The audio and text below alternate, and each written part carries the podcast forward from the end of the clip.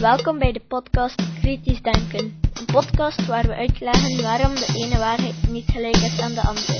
En hoe je kan uitwissen waarom de ene waarheid juister is dan de andere. Waar we uitleggen waarom het belangrijk is om alles kritisch te bekijken, ook deze podcast. Goeiedag, het is vandaag zondag 23 augustus 2009. Ik ben Jozef van Giel en dit is de 25e aflevering van deze podcast. Deze aflevering kwam tot stand mede dankzij Rick de Laat. Vandaag bespreken we de evolutietheorie. Het zou onvergeeflijk zijn als we in deze podcast, waarin we wetenschappelijk denken promoten, tijdens het Darwinjaar niet zouden spreken over de evolutietheorie. Zoals iedereen die het nieuws volgt ondertussen zou moeten weten, is het dit jaar de 200ste verjaardag van Charles Darwin en tegelijkertijd ook de 150ste verjaardag van de evolutietheorie.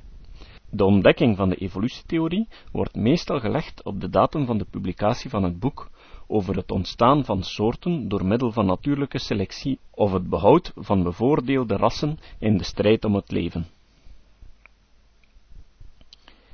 In een vorige aflevering heb ik al aangehaald dat er vijf theorieën zijn in de wetenschap waarop de rest van onze kennis steunt, en die ondertussen al zo dikwijls aangetoond zijn, dat deze theorieën op de schaal van de twijfelbenadering van mij een 99 en 5 negens na de komma zouden krijgen.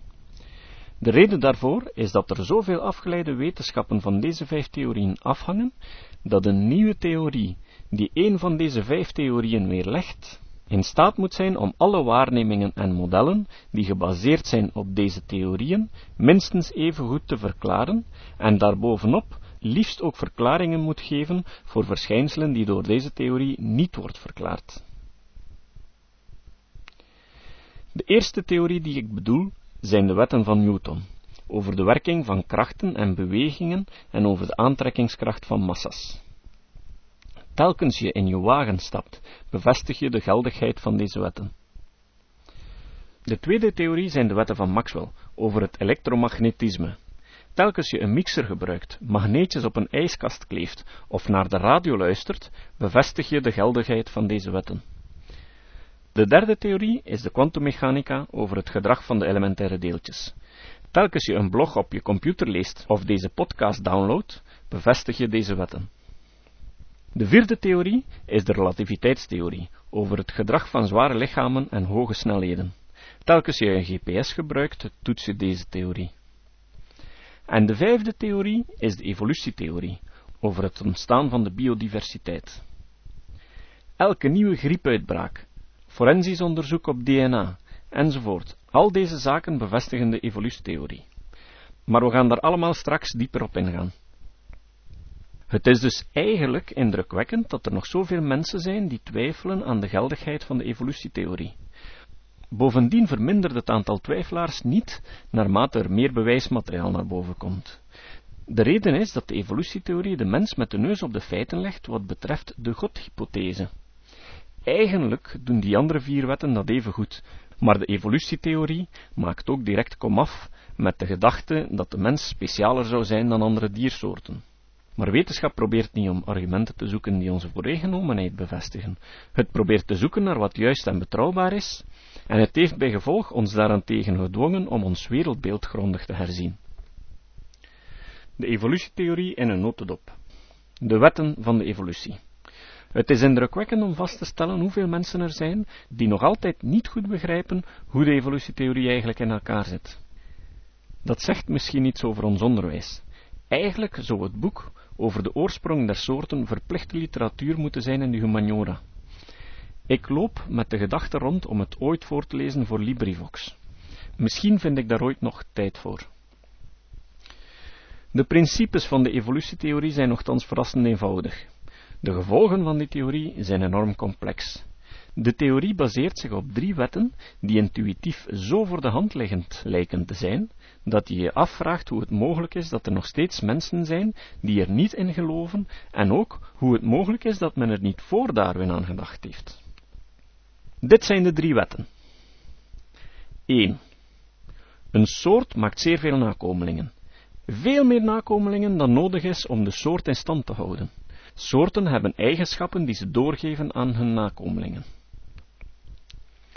2. Binnen een soort bestaat variatie.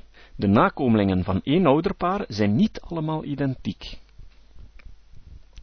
En drie, door natuurlijke selectie kunnen individuen met beter aangepaste eigenschappen zich beter verder voortplanten. Daardoor evolueert de soort in de richting van de beste eigenschappen. Door de eerste wet ontstaat er snel een overbevolking, waardoor de verschillende individuen van de soort elkaar gaan beconcurreren. Dat beconcurreren kan op veel manieren gebeuren. De belangrijkste zijn beter in staat zijn om voedsel te vinden en niet van honger te sterven. Beter vijanden vermijden en er zo voor zorgen dat je niet wordt opgegeten. Gemakkelijker nakomelingen produceren die op hun beurt erin slagen om de daaropvolgende generatie te produceren. Eigenlijk draait het allemaal om dat laatste. Deze, die het best aangepast is om zijn jeugd te overleven en zich uiteindelijk voor te planten, zal zijn eigenschappen gemakkelijker doorgeven aan de volgende generatie. Zo, daarmee hebben we het principe van de evolutietheorie uitgelegd. Simpel toch? Je moet geen groot licht zijn om die zaken in te zien. Neem de eerste wet. Een soort maakt veel nakomelingen. Elk tuinier weet dat heel goed. Kijk maar eens hoe snel de netels en distels in je tuin terugkomen. Of mensen die poezen of honden thuis hebben en ze niet steriliseren, zitten binnen de kortste keren met een groot probleem. Kijk naar de mensheid zolang ze geen anticonceptiva gebruiken. Achter mijn huis was tot voor kort een maïsveld. In het najaar van 2000 was het zo'n slecht weer dat de boer er nooit in geslaagd is om die maïs te oogsten, zodat die de ganse winter is blijven staan. Tegen half maart krioelde het daar van de ratten, die zich in die overvloed aan voedsel snel hadden kunnen vermenigvuldigen. En de tweede wet. Kijk maar eens hoe verschillend de kinderen van één gezin zijn, of de poesjes uit eenzelfde nest. En tenslotte nog de derde wet. Elke kweker van planten en dieren weet dat je de soort kan veredelen door verder te kweken met de individuen die eigenschappen hebben die meer gewenst zijn. Elke paardenliefhebber weet dat een kwakje van een toppaard heel duur is. Op die manier zijn mensen erin geslaagd om zeer diverse planten en diersoorten te kweken die voor hem nuttig zijn, maar die in de natuur onmogelijk kunnen bestaan. De mens is niet het doel. Merk op dat de wetten van de evolutie er nergens melding van maken dat de sterkste wint of dat de volgende generatie steeds slimmer wordt. De wetten zeggen helemaal niet dat evolutie streeft naar grotere complexiteit. Het is een wijdverbreid misverstand dat de mens met zijn grote intelligentie het summum van de evolutie is. Mensen stellen zich evolutie voor als een boom met een ferme stam en helemaal bovenaan in de kruin staat de mensheid. Maar zo zit het helemaal niet in elkaar. De evolutie is veel meer als een struikgewas, met heel veel vertakkingen, en de mens is eigenlijk een minuscule zijtak, waarvan we eigenlijk nog niet weten of ze nog lang zal uitlopen. Richard Dawkins maakte een prachtige illustratie van hoe je je de evolutie van de soorten in de tijd moest voorstellen. Hij maakt de volgende vergelijking. Strek je beide armen uit. Dan is het topje van je linkerarm het begin van het leven op aarde, zo'n 4 miljard jaar geleden. Over je gans linkerarm bestaan er alleen primitieve eencellige prokaryoten. Ter hoogte van je linkerschouder, zo'n 2,6 miljard jaar geleden, komen voor het eerst eencellige eukaryoten tevoorschijn. Halverwege je borstkas beginnen voor het eerst primitieve algen aan fotosynthese te doen. Pas op dat moment ontstaat er dus zuurstof in de atmosfeer. Ergens ter hoogte van je rechter elleboog heb je de Cambrische explosie. Plots ontstaan er meercellige soorten in de meest bizarre vormen. De natuur begint te experimenteren, en daar ontstaat de eerste voorvader van de gewervelde diersoorten. Het woord plots in deze zin moet je wel met een korreltje zout nemen. Sommige creationisten beweren dat de Cambrische explosie een bewijs is van de schepping, omdat er plots allerlei diersoorten ontstaan die ervoor niet bestaan.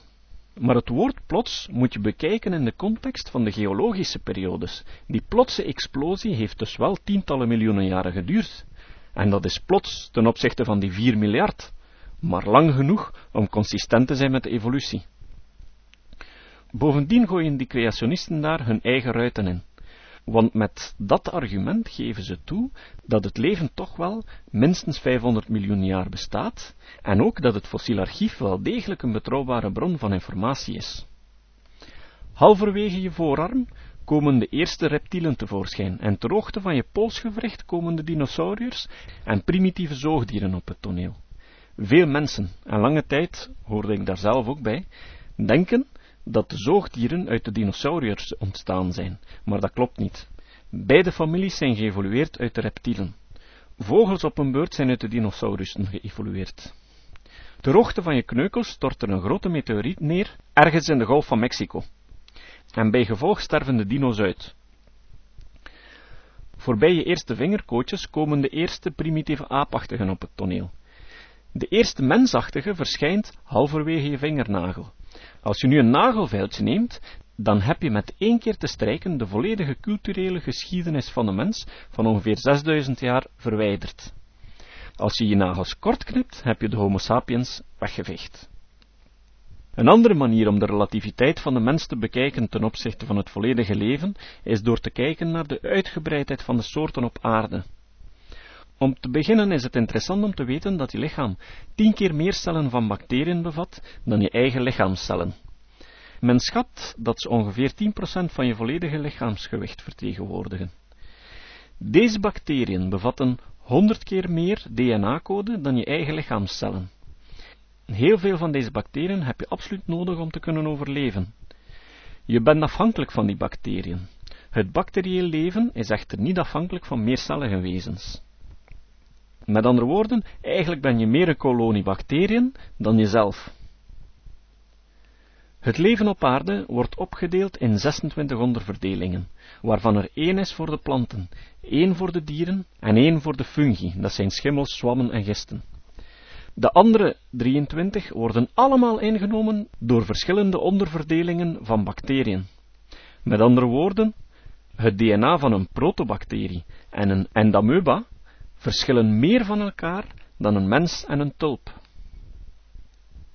Binnen die ene onderverdeling van de dieren wordt het grootste deel van de soorten vertegenwoordigd door ongewervelde dieren, waarvan de insecten alleen al miljoenen soorten vertegenwoordigen, en daarbinnen zijn er al zo'n 500.000 keversoorten geïdentificeerd.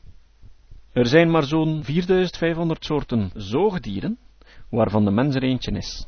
Als je thuis een tuintje hebt, dan mag je ervan uitgaan dat er in je tuin meer gewicht aan insecten zit dan het totale gewicht van de leden van je gezin. Een achterliggend mechanisme.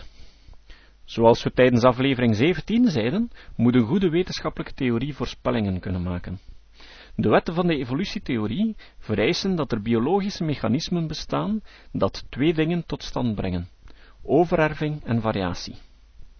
Darwin had geen idee van mechanismen die dit zouden kunnen aansturen. De noodzaak van het bestaan van die mechanismen was dus een voorspelling. De geldigheid van de theorie kon dus worden getoetst op basis van de ontdekking van zulke mechanismen. Niet zoveel later zijn de wetten van Mendel bekend geraakt, die uitleggen hoe overerving in zijn werk gaat. Ten slotte heeft de overerving van het DNA voor beide problemen een oplossing gebracht. Het DNA kan zichzelf kopiëren en zich dus zo voortplanten maar het kopiëren gebeurt niet perfect, waardoor er fouten optreden. Mutaties. Deze laatste zorgen voor de variatie. Doelloos en blind, maar niet random. Als je nog eens goed kijkt naar de drie wetten van de evolutie, dan stel je vast dat er helemaal geen doel in zit. Het is eigenlijk een blind proces. Het is geen proces dat gaat in de richting van een ideale levensvorm of zo. Nee, het is gewoon die soorten die er het best in slagen om hun genen door te geven, evolueren verder. Richard Dawkins gaat in zijn boek De zelfzuchtige genen zelfs nog een stap verder. Hij beweert dat evolutie niet om de soorten gaat, maar om de genen. Met andere woorden, het zijn de genen die zich proberen voort te planten. De soorten zijn alleen maar vehikels die door de genen gebruikt worden om zich te kunnen voortplanten. Een virus is zo'n typisch voorbeeld van een transportmiddel voor genen die soms worden gekopieerd in DNA van andere levende wezens. Zoals ik al zei, streeft de evolutie niet naar complexiteit of intelligentie of wat dan ook. Het is gewoon een mechanisme waarbij de levensvormen die het best gedijen in een bepaalde omgeving het meest succesvol zijn in de voortplanting en bij gevolg gaan domineren. Dikwijls gaat dit zelfs zo ver dat het concurrerende soorten doet uitsterven. Een interessant voorbeeld daarvan is het eilandsyndroom. Diersoorten die over stromingen of wat dan ook op een eiland terechtkomen, gaan evolueren naar kleinere soorten die ook minder hersenen hebben en dus minder intelligent zijn. De reden daarvoor is dat op die eilanden minder voedsel ter beschikking is, waardoor klein zijn een voordeel biedt. Tegelijkertijd hebben kleinere hersenen ook een voordeel, omdat hersenweefsel ongeveer tien keer meer energie verbruikt dan ander weefsel. Op dat eiland hebben die beesten dan dikwijls ook niet meer te vrezen van roofdieren, zodat die hersenen ook niet meer echt nodig zijn. Zeeegels bijvoorbeeld hebben tijdens hun evolutie hun volledige centrale zenuwstelsel verloren, want ze hadden die niet meer nodig. Een veelgehoorde repliek vanuit creationistische hoek is dat het onmogelijk is dat iets zo complex als een levend wezen kan ontstaan zijn door puur toeval. Maar geen enkele evolutiebioloog heeft ooit beweerd dat het leven evolueert door toeval. Laten we daarvoor de drie wetten nog eens bekijken. Voortplanting op zich is geen toevallig proces. Variatie, of zoals we nu weten, mutatie, is wel een toevallig proces, maar die wordt gestuurd door de derde wet, namelijk natuurlijke selectie. Als levensvorm zich voortplant, dan gebeuren er allerlei fouten, of mutaties, bij het kopiëren van het DNA. Meer dan 99% van die fouten zijn onbruikbaar of slecht. Wat gebeurt daarmee? De natuurlijke selectie zorgt ervoor dat al deze slechte kopieën verdwijnen, omdat ze het individu dat ze draagt in het nadeel stelt om zich verder te vermenigvuldigen. Maar als er één individu tussen zit, die toevallig een mutatie krijgt die hem in staat stelt om beter te lopen, meer eieren te leggen, of wat dan ook dat hem in het voordeel stelt ten opzichte van zijn soortgenoten, om meer nakomelingen te maken, al gebeurt dat maar bij één individu op een miljoen, dan zal deze eigenschap zich snel door de populatie verspreiden en de minder gunstige eigenschap wegconcurreren. Zo'n wijziging kan zich in slechts tientallen generaties over bijna de ganse populatie manifesteren. Dat weten kwekers van bloemen, maïs, paarden, honden en duiven maar al te goed.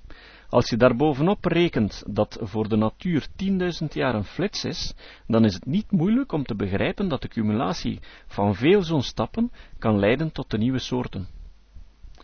Zoals je ziet, is er inderdaad een toevalsfactor in de evolutie, maar is evolutie op zich geen toevallig proces.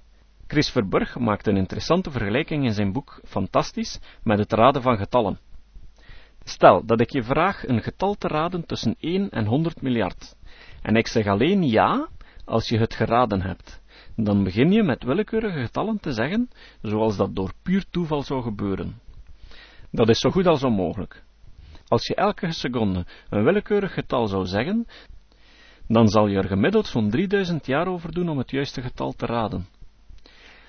Als we de strategie veranderen en je mag cijfer per cijfer raden, dan krijg je een heel ander beeld. Voor elk cijfer zal je gemiddeld 10 keer moeten raden tot ik ja zeg. Dat betekent dat je het volledige getal zal geraden hebben binnen de 2 minuten. Op een YouTube-filmpje zag ik een andere interessante vergelijking, waarbij men probeerde om met 12 dobbelstenen allemaal 6 ogen te hebben. Als je altijd maar probeert, zal het bijna onmogelijk lukken. Het duurt meer dan 60 jaar als je elke seconde gooit. Maar als je na elke worp de stenen die zes ogen tonen opzij legt en enkel verder gooit met de andere stenen, gaat het veel sneller. Ik zal dat filmpje opnieuw opzoeken en ik plaats een link op mijn site. De natuurlijke selectie is het mechanisme dat ja zegt als er een goede mutatie langskomt. De individuen die slechte mutaties erven, sterven uit, terwijl deze die de goede mutaties krijgen zich nog beter kunnen voortplanten, om dan een volgende mutatie te kunnen proberen, die ze op hun beurt gaan testen door heel veel individuen te laten sterven en dan die ene goede te laten voortplanten.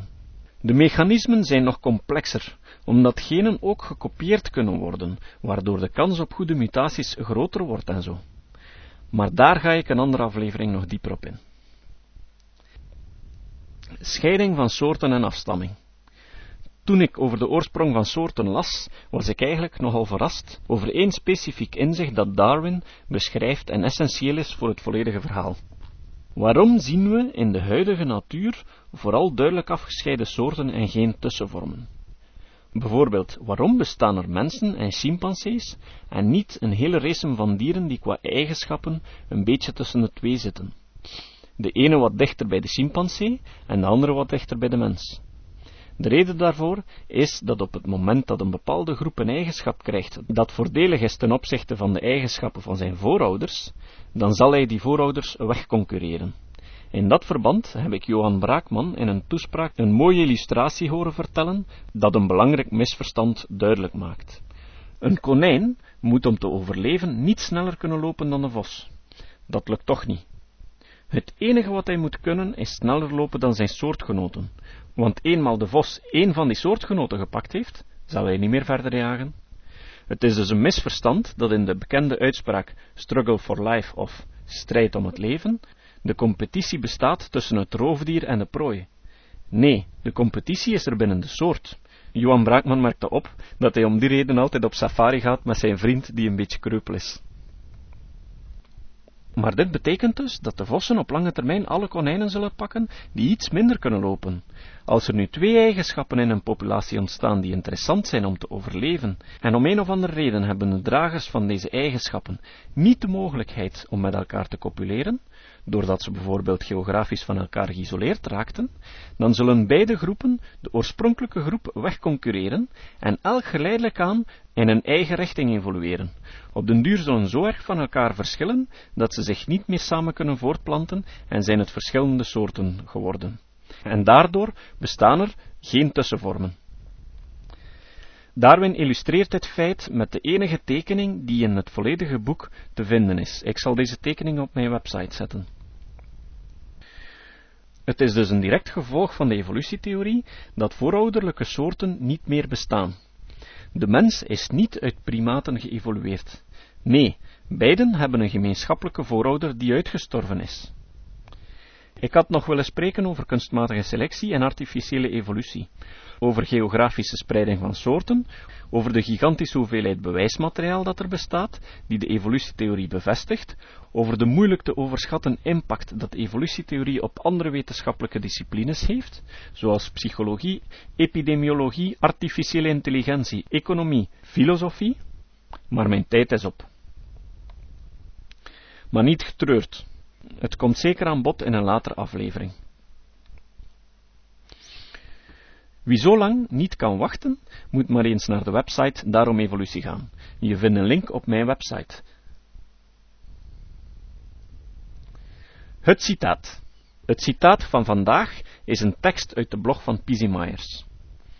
Pizzy Myers is een professor biologie aan de Universiteit van Minnesota in de Verenigde Staten. Hij onderhoudt een zeer interessante weblog genaamd Paringula, waarin hij veel wetenschappelijk nieuws geeft, maar zich vooral graag bezighoudt met de draak te steken met intelligent design en creationisme. Ons citaat komt uit Paringula. Hij heeft ook meegewerkt aan de website Talk Origins, die over evolutietheorie handelt. Een leuk wapenfeit van Pizzy Myers is de volgende. Een invloedrijke creationistische beweging had eens een webmeeting georchestreerd, waarin gediscuteerd werd over de zogenaamde gebreken van de evolutietheorie. Georchestreerd is het juiste woord, omdat in een webmeeting normaal gezien iedereen kan meediscussiëren, maar in dit geval hadden deze mensen aan de vertrouwelingen een paswoord gegeven, zodat alleen zij konden discussiëren, terwijl de andere deelnemers alleen konden luisteren. Pizzy Myers is er echter geslaagd om dat paswoord te weten te komen en heeft daar alle tegenargumenten, waaraan de organisatoren zich niet verwacht hadden, op tafel kunnen gooien. In deze tekst steekt Pizzy Myers de draak met de vele kritiek die, vooral door gelovigen, gegeven wordt aan Richard Dawkins, naar aanleiding van de publicatie van zijn boek God als misvatting. Ik heb dat boek trouwens ook gelezen en zou het willen aanraden aan iedereen, vooral aan de ietsisten. Er komt ooit nog een aflevering van deze podcast over wat ietsisme is. Zo zie je maar dat ik nog niet van plan ben om te stoppen. Hier komt het. Het antwoord van de hoveling. Er is een steeds terugkerend refrein in de kritieken op Dawkins, God als misvatting. Ik heb er mijn eigen titel voor bedacht om het te categoriseren. Het komt zo vaak voor dat ik besloten heb het jullie mee te delen, samen met een verhaaltje om de benaming wat te verduidelijken. Ik noem het het antwoord van de hoveling. Het refereert naar de betekenis van een fabel. De schaamteloze beschuldigingen van meneer Dawkins hebben mij met groeiende ergernis over zijn gebrek aan scholing vervuld. Het is maar al te duidelijk dat hij geen weet heeft van de gedetailleerde redeneringen van graaf Roderigo van Sevilla over de exquise en exotische aard van het leer van keizers laarzen. Nog neemt hij de tijd om even stil te staan bij Bellini's meesterwerk over de uitstraling des keizers gevederde hoed. Er zijn hele scholen die zich bezighouden met het schrijven van geleerde verhalen over de gewaden van de keizer. En in elke krant vind je een katern gewijd aan keizerlijke mode. Op hooghartige wijze legt Dawkins ze allemaal naast zich neer. Hij lacht zelfs met de zeer populaire en overtuigende argumenten van zijn landgenoot, de heer Didi Zoetschrijvelaar, die ons er allemaal kon van overtuigen dat de keizer nooit iets van gewoon katoen, noch van oncomfortabel polyester aan heeft, maar in tegendeel ondergoed van de fijnste zijde moet. Ik zeg moet dragen. Arrogant ignoreert Dawkins deze diepgaande filosofische overwegingen om de keizer vlak af van naaktheid te beschuldigen. Persoonlijk heb ik een vermoeden dat de keizer misschien wel niet helemaal aangekleed is. Hoe verklaar je anders de vatsigheid van het personeel van de keizerlijke wasserij? Maar ja, iedereen heeft het voortdurend over de kleren van de keizer, en deze Dawkins is zo'n oneerbiedige parvenu, met een volledig gebrek aan kennis van mijn elegante dissertaties, dat ik, terwijl het mij niet mogelijk is de essentie van zijn beschuldigingen te weerleggen, en tenminste op het matje moet roepen over zijn wel heel rudimentaire aanpak. Pas nadat Dawkins een opleiding heeft genoten in de modehuizen van Parijs en Milaan, Pas nadat hij het verschil tussen een geplooide kraag en een pofbroek heeft leren kennen, moeten we allemaal maar doen alsof hij nog niets zinnig heeft gezegd over de smaak van de keizer. Zijn opleiding in de biologie geeft hem misschien wel de vaardigheid om bengelende genitalia op zicht te herkennen, maar heeft hem zeker niet geleerd imaginair textiel naar waarde te schatten. Ik vrees dat toen ik H. Allen Orr's criticism of the God delusion in the New York Reviews of Books las, het enige dat mij binnenschoot, het antwoord van de hoveling was. Je zou ervan versteld staan hoeveel van de anti-Dawkins argumenten in deze categorie zijn onder te brengen. Dat is alles dat je uit Orr's aanklacht kan opmaken. Het is maar weer eens het antwoord van de hoveling. Als je het artikel wat gedetailleerder geanalyseerd wil zien, lees dan de tekst van Jason Rosenhaus. Misschien vertalen we die ooit ook in het Nederlands. Tot de volgende keer. Net was de podcast Kritisch Denken. Vergeet niet om alles kritisch te behandelen, ook deze podcast. Voor verdere informatie over deze podcast, links en voor de tekst, surf naar www.kritischdenken.info. Als je deze podcast belangrijk vindt, dan kan je me steunen door andere mensen warm te maken ook eens te luisteren. Stuur een e-mail naar je vrienden met een link naar mijn website of plaats de link in de handtekening van je e-mails. Je kan me ook steunen door op iTunes deze podcast een goede beoordeling te geven of een recensie te schrijven. Of je kan op je eigen website of blog een link naar mijn website plaatsen. Hoe meer links, hoe sneller je gevonden wordt op Google. Dat kan beloond worden door een link naar jouw website bij mij.